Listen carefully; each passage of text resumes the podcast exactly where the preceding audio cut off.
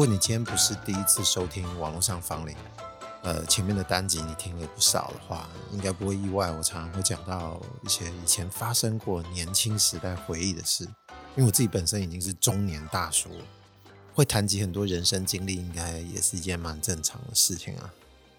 但录音的这个五月底六月初的时期啊，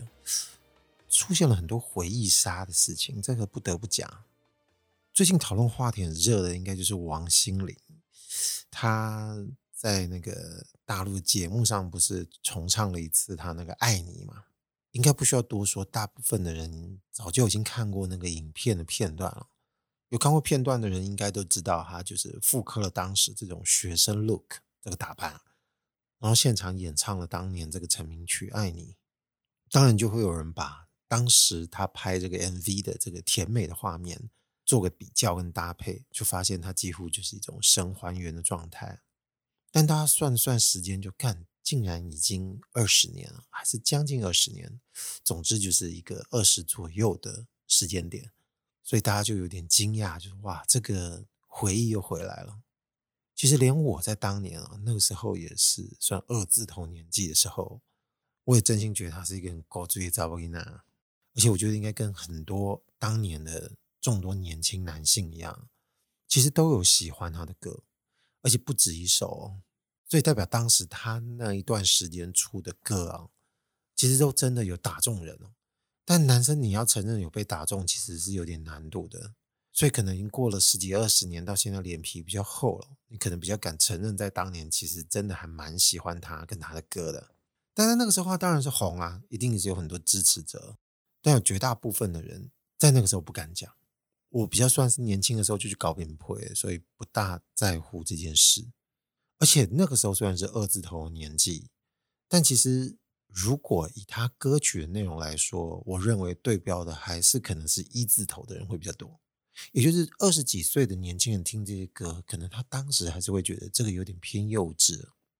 但这个青春气息在那个年代的时候，其实就已经造成一种呼唤作用。我马上会想起，其实没有差太远之前，可能再往前几年的那种更年轻一点的时光，但现在已经过了二十年，已经是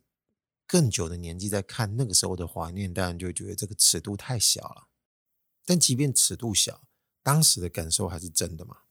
所以我为什么还可以把这个感觉说出来？因为这是一个非常真切的认同，而且如果把它形容成泡泡的话，这个可以更好讲。于是，其实很多少女偶像以前又不是没有出现过。那王心凌为什么会比较在当时可以被认同的比较久呢？假如说以前我们也觉得范晓萱那个时候是真的很红、很受瞩目，或者是其他走甜美可爱系的，但他们大部分吹出来的都会比较是粉红色的泡泡。哎，我刚才先补充一下，范晓萱当然到后面她整个就比较偏做自己嘛，她这个转型。走的路线就不一样，但我说的是他当初的时候是以一个青春偶像时代所走红时候的那个形象来说。但你再回到王心凌，你说他有没有粉红泡泡？肯定有粉红泡泡，但还有一点小小不一样，也就是在他的周遭吹出来的不只是粉红色，在我眼里看来，他吹出的是彩色的泡泡。你可以想象，你去一个糖果店去转那个泡泡糖的那个机器。一整面墙全部都是粉红色的泡泡糖，这种感觉跟你步入另外一家店，它是这台机器那台机器，所有的是五颜六色缤纷的这个泡泡糖。我想请问，进入这两家店，你哪一家店花钱会比较多？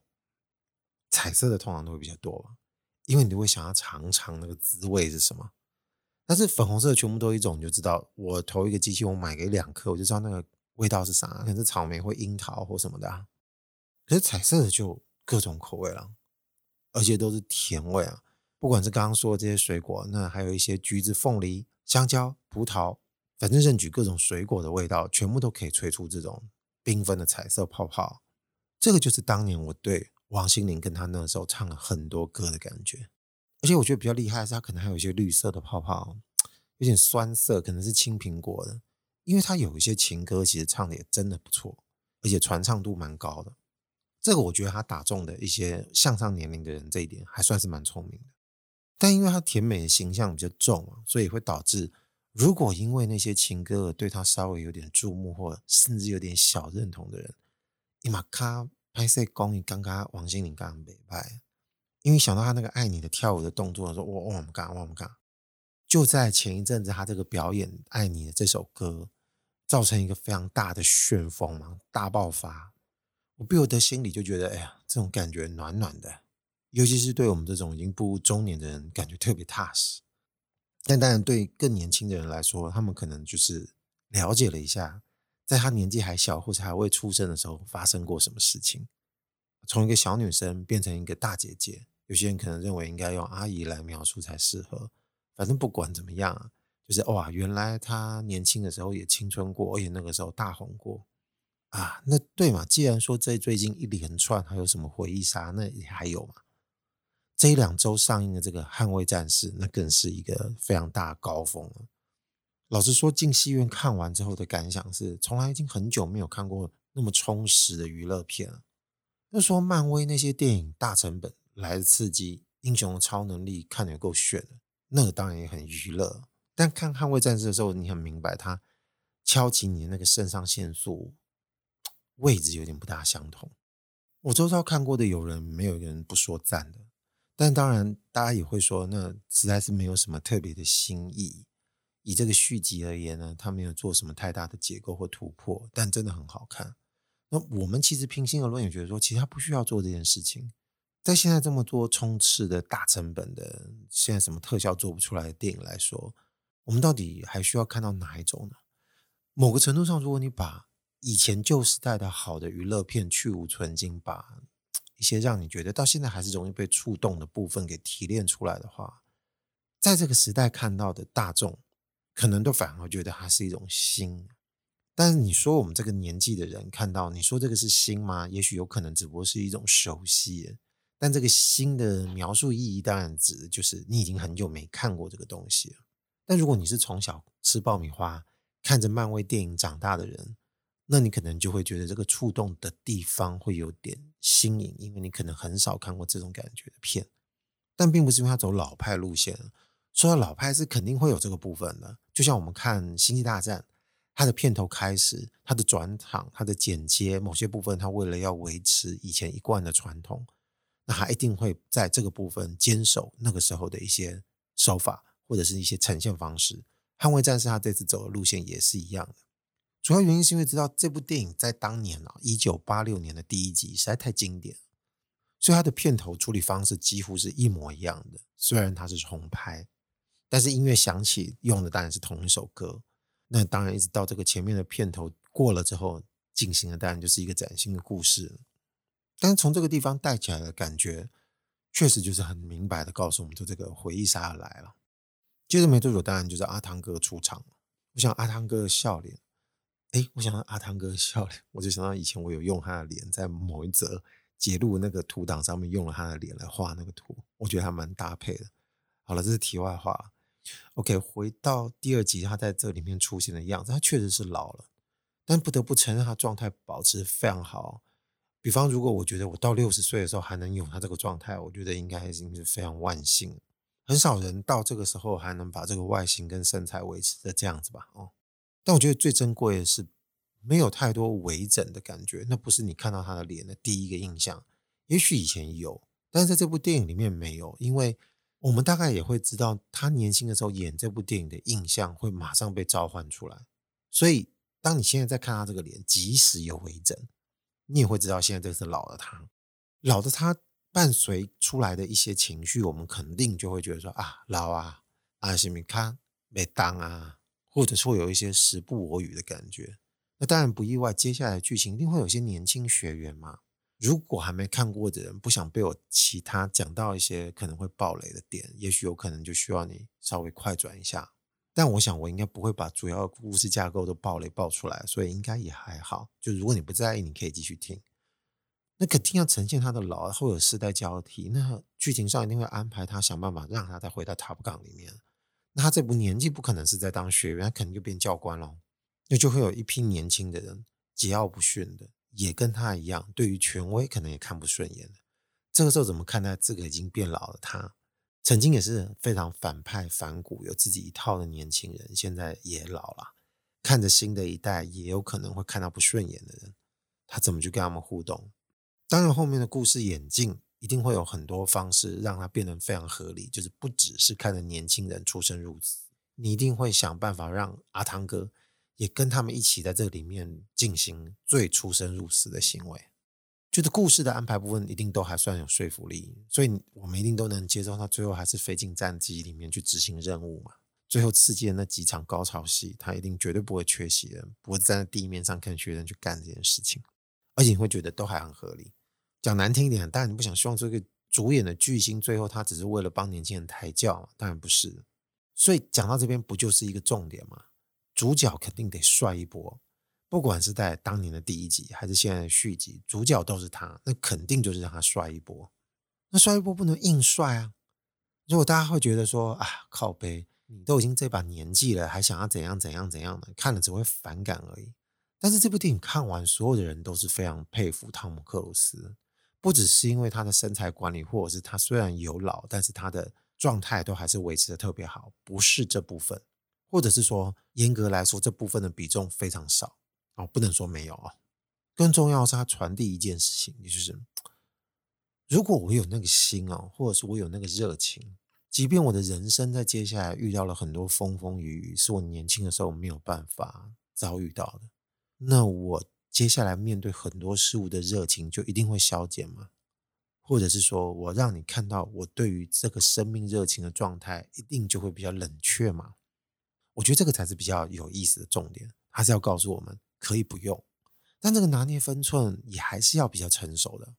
为什么会说比较成熟？因为如果我前面这样子说，很容易会被引导成说，那就是大家在中二一波，在幼稚一波。但当然，我觉得不是，有时候可以，但大多数时候是不行的。所以，一个人从年轻到老，或者是不要讲到老，到达一定的岁数，他接下来人生还有另外一个阶段要走，那肯定是另外一段故事。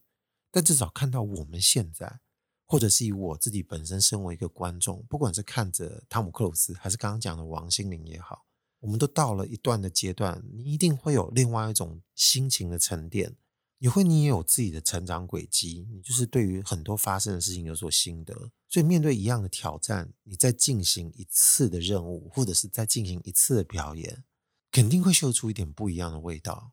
你要从这个同中去嗅出那个异，而不是完全的同。完全的同一定会有一期做作跟矫情的部分。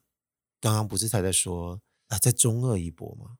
如果这个年纪在中二一波，你可能也会觉得他还有另外一个让你非常不喜欢的气氛出来，那个就是矫情。那不光只是说没想到你还没长大这么不成熟，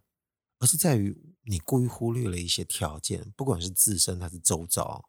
这些条件都不可能迫使你在绽放你的热情的时候，是采取一模一样的形式风格，像刚刚讲《捍卫战士》在故事的后段，他为什么会再飞上天空？其实本来主要故事他是要安排训练这群年轻的飞官，能够执行一个很艰巨的任务。那他应该也只不过是在地面上看，把这群年轻人训练到位之后呢，他就成功身退了。但故事的演进会发现，呃，这一次可能还不行。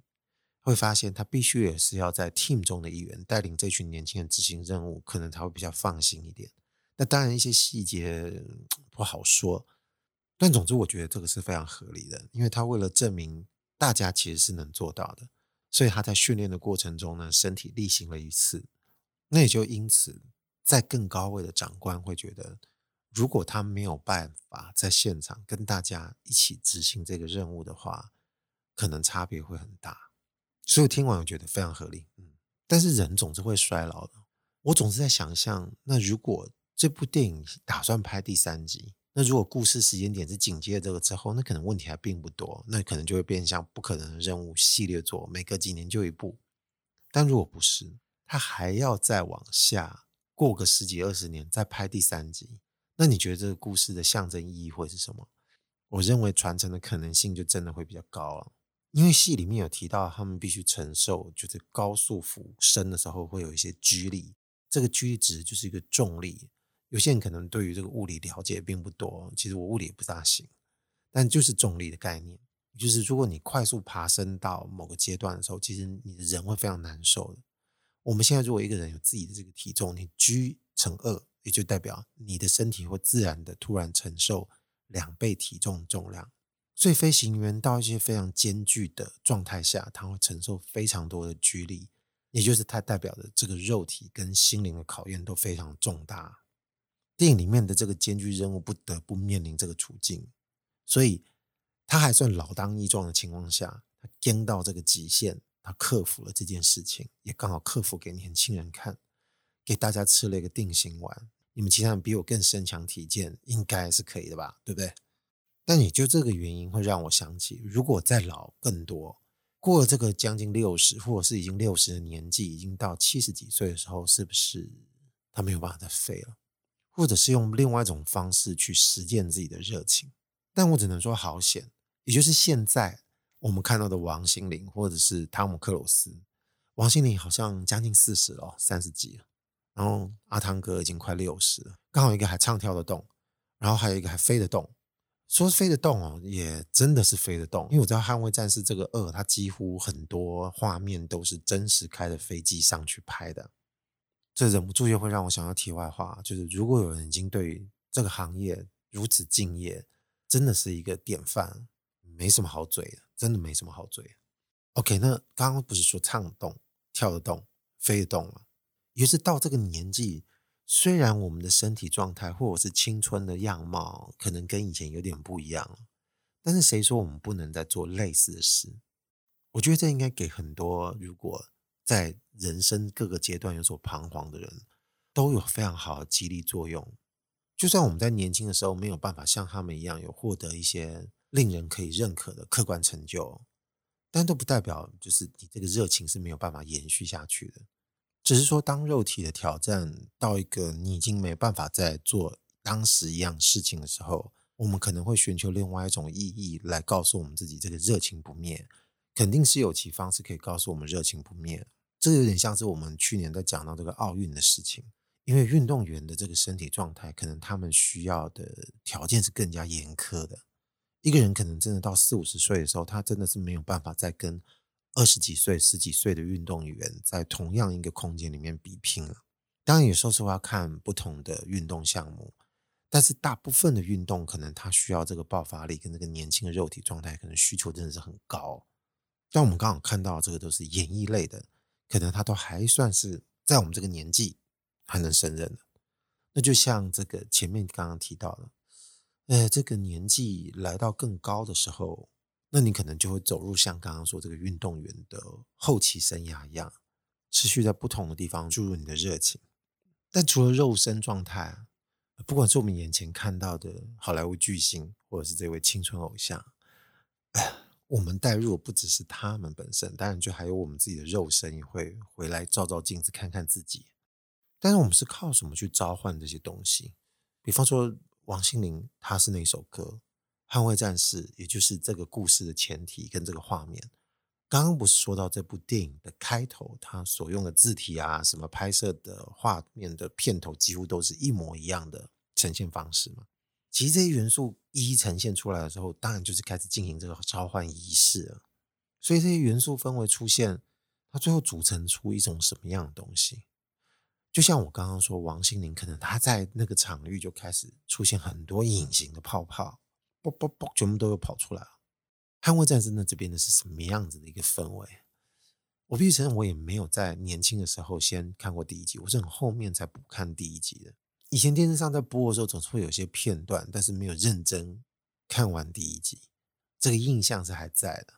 只不过说为了要看第二期之前呢，先恶补了一下第一集的内容。但我觉得这也不重要，是这个印象，其实在年轻的时候，小时候看电视，其实就已经得到了。也就是它这个画面都带有一种色调，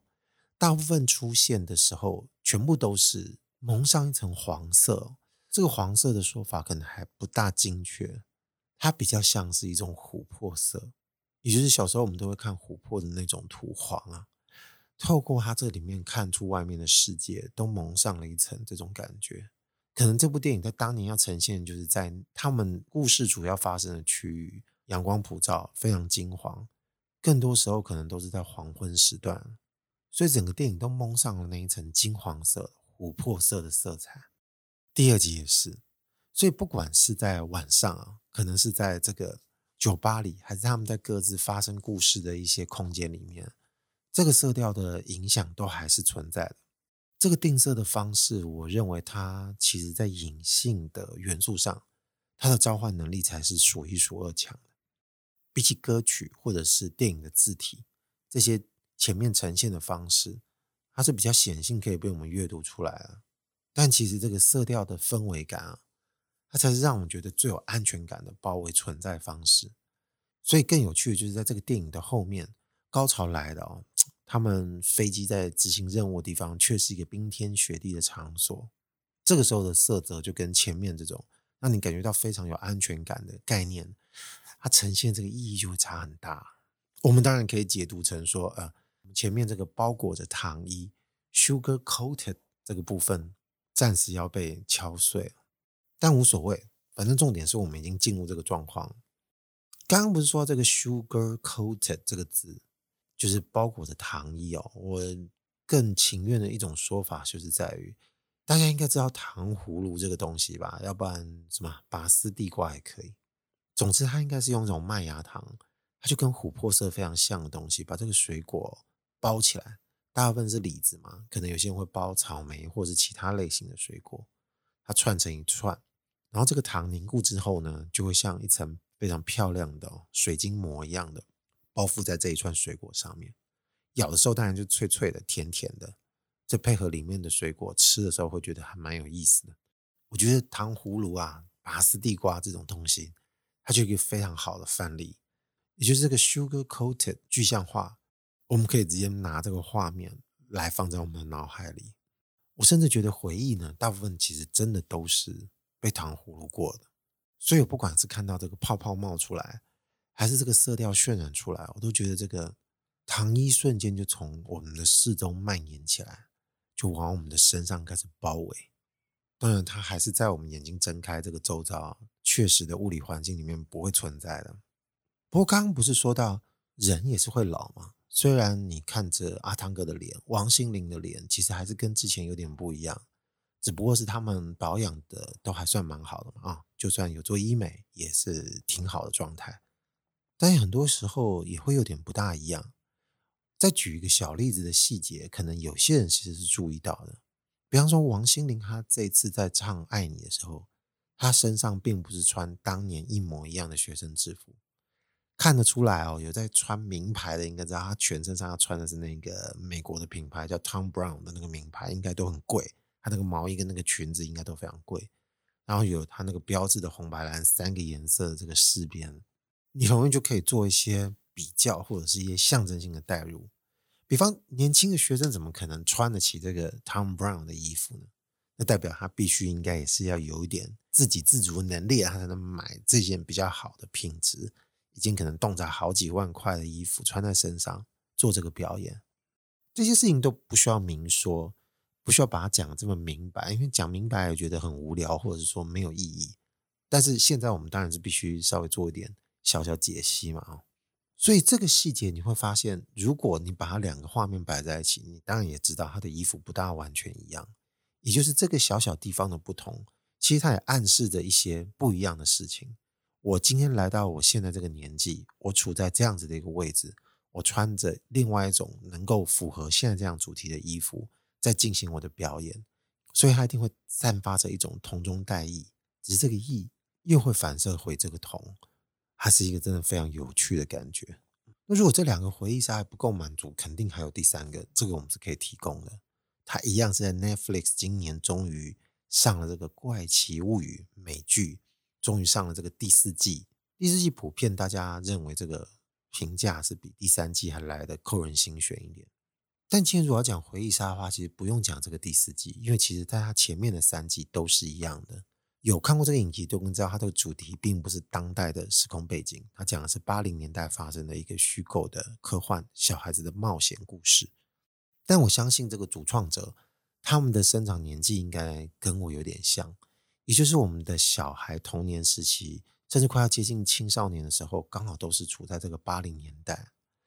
整个影集在进行的过程中，当然有很多惊悚跟害怕时刻，因为它其实是一个科幻跟这个怪物存在的剧集啊。但是它所呈现的这个八零年代的享乐氛围，它执行的真的非常到位。最近大家最津津乐道的，应该这个第四季的第四集，其中有一个帅妹的角色叫 Max。那当然，可能这个就牵涉到剧透，还没看的人如果不想听这段，当然也可以选择快转，可能快转个三十秒吧。当然，他就是被其中一个怪物的反派所控制的。他那一集真的是具有生命威胁啊！那他被带到这个异世界，也就是有点像这个，就是你在梦里面被杀死，现实生活中你就死了的概念。那他的精神被带到异世界去，那可能就会被控制，直接被杀。那他们的伙伴就找到一个可以把他救回现实世界的方式，就是让他听他自己最喜欢的歌。音乐的魔力是无比的强大，这个是在他们影集里面的定义啊。所以他在异世界里面被这个怪物反派所控制的时候，他突然周遭响起了这个音乐，因为他的伙伴正给他听这个声音，所以给了他力量，他又突然想起来了，他不能臣服在这个魔力之中，他要想办法挣脱。所以那一集的最后的高潮就是他这个音乐，他最喜欢的这首歌变成他的背景音乐，他拼命的往那个异世界的破口冲。我只能说这个画面，真的非常的燃呐，燃烧的燃呐。哎，我们人生何尝不想要配着自己觉得最酷炫的歌曲，就像是一个英雄在天上飞，还是为了一个什么在无止境的往前奔跑？在那个当下，这个角色替我们实践了这件事情，他是带着一个可以被实现的框架呈现在那里的。他今天并不是我们看着一个非常帅的人在走，然后这个是电影的配乐，我们自己把它加上去的。他这个情况会有点不同的原因是在于。故事先帮他架构了一个我们可以被理解的环境，然后再制造一个他真的陷入一个险境，被挣脱的理由也就因此慢慢一一浮现在我们观众的面前。所以他脑海里浮现这首歌的时候，他就不是一个非常三八或者是非常自溺的情形，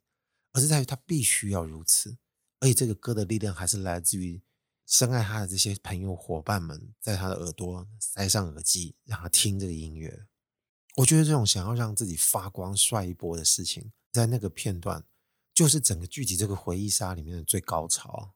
当然，你说其他还有很多很燃的，肯定都有。我不是说只有这个地方才有这种感觉，其他地方肯定都会有。但是刚刚说的这个片段是非常适合拿来举例的。所以这个片段讲完的时候，我常常都会有一种心情啊。这个心情感想就是，如果真的没看的人，我真的很鼓励你去看，因为他对于这个回忆所有这个旧时代的细节，还有他们对于生活一些他们喜欢感兴趣的事情，如何融入哦，如何进到这个角色的骨髓里面，如何让人家感觉到这些东西真的都是在驱动他们对所有的事情的情绪文化，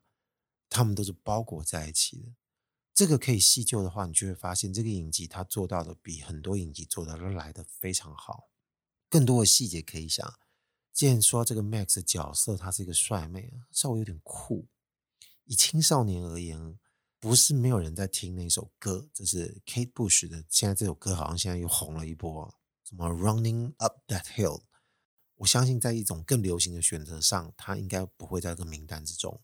如果你要试想在那个时候，如果是一个稍微我们那个时候还没有文青这个字，如果那个时候就有类似文青的人，但是他又年轻，这个文青的选择呢，又不可能酷到一个大家不会有共感。你也知道，Kate Bush 是一个非常有名的歌手，但是他的歌传唱度可能没有当年的什么马丹娜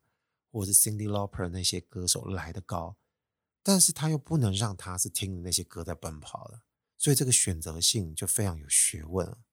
又要够燃，但是又不能太主流，所以它代表着在那个时代多元哦，但是不同的文化环境滋养长大的孩子，他会做出的选择